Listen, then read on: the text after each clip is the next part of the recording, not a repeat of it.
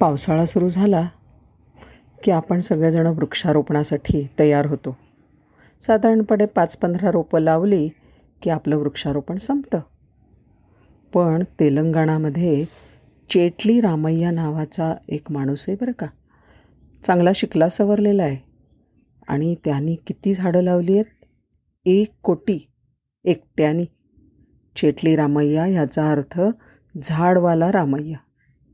ह्या रामय्याने निसर्ग रक्षणाचा ध्यास घेतला आहे त्याला निसर्गाचं महत्त्व अगदी चांगलं कळलं आहे किती साधा आहे की नुसता सायकलवरनं फिरतो. म्हणजे प्रदूषण व्हायला नको. आणि शिवाय पाहिजे तिकडे सहज जाता येतं. बिनखर्चाचं. त्याला एक कळलं होतं की झाडं बिया तयार करतात. त्या बिया तो साठवत असे आणि मग काय करायचं? साठवलेल्या बिया लावायच्या.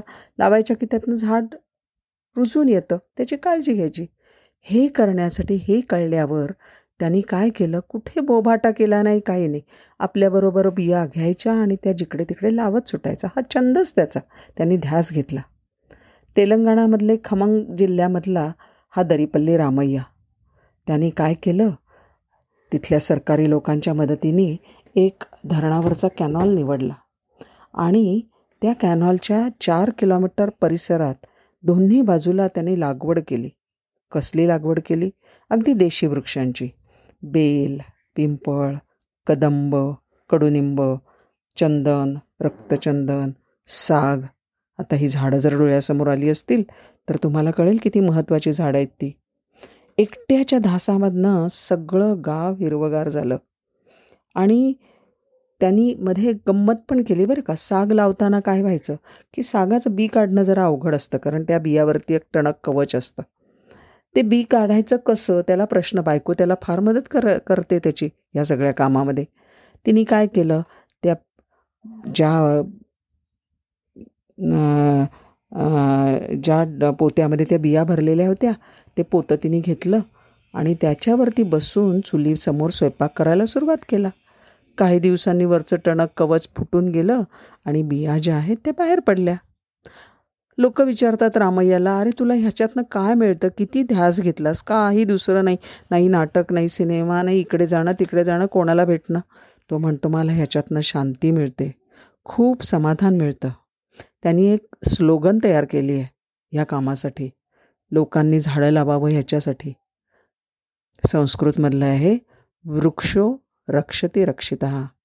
म्हणजे झाडं किंवा वृक्ष हे त्याचं रक्षण करतात जे त्या झाडांचं रक्षण करतो.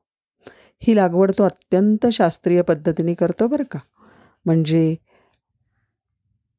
झाडाचं बी बीमधनं फळामधनं बी कसं काढायचं आणि ते कसं लावायचं म्हणजे त्याच्यापासून चांगली रोपं तयार होतात. मग अशी रोपांचं लावणंसुद्धा किती शास्त्रोक्त पद्धतीने करायचं किती अंतरावर लावायचं हे सगळं तो करतो. झाडांचं वाटप तो करतो. लोक म्हणतात तू झाडं आता तुझी एवढी मोठी झाली आहेत ना विकून टाक आणि पैसे कमव. तो म्हणतो छे छे मी काही झाडं विकण्यासाठी नाही आहेत लावलेली आणि मी तर फक्त बी लावलं. ते सगळं भूमातेने त्यांना एवढं मोठं केलं आहे आणि मी कशाला विकू ती? आणि कसं आहे? ह्या झाडांमुळे सगळ्यांचाच फायदा होतो ना. शुद्ध हवा मिळते भरपूर पाऊस मिळतो. पर्यावरणाचा समतोल साधला जातो. आणि शिवाय पशुपक्षी ते किती मजेत आहेत बघताय की नाही? आणि असं सगळं किती छान छान तो म्हणतो. आणि तो सगळ्या पालकांना आणि मुलांना काय सांगतो माहिती आहे तुम्ही जेव्हा फळं खाताना तेव्हा नुसती ती गोड फळं नका खाऊ. त्या फळाच्या बरोबर मुलांना आवडीचं त्या फळाचं रोप पण आणून द्या.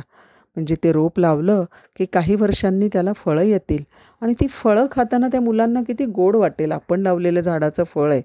आणि मग अशा रीतीने आपण सगळ्यांनी रामय्या म्हणतात त्यांचं नाव आहे चेटली रामय्या. ते म्हणतात तुम्ही सगळ्यांनी सहभागी व्हा. हे माझं नको आता एकट्याचं. सगळं आपला देश असा ह्याप्रमाणे करूया. आणि ह्या रामय्यांचं काम मग जिकडे तिकडे पसरायला लागलं. आणि त्यांची कामावरची निष्ठा त्यांचं प्रेम हे सगळं बघून लोकांनी खूप वाहवा केली. शिवाय ती झाडं एक कोटी झाडं पण दिसली. त्यांना लावलं नावलौकिक मिळायला लागला. आणि मग आपल्या भारत सरकारने दोन हजार सद सतरा साली त्यांना पद्मश्री देऊन सत्कार केला. त्यांचा फार मोठा नावलौकिक त्यां त्यांचा त्यांना मोठं अवॉर्ड हे मिळालं. पद्म पुरस्कार त्यांना मिळाला. अशा ह्या रामय्यांप्रमाणे आपण सुद्धा झाडं लावूया आणि निसर्ग वाचवूया. नमस्कार.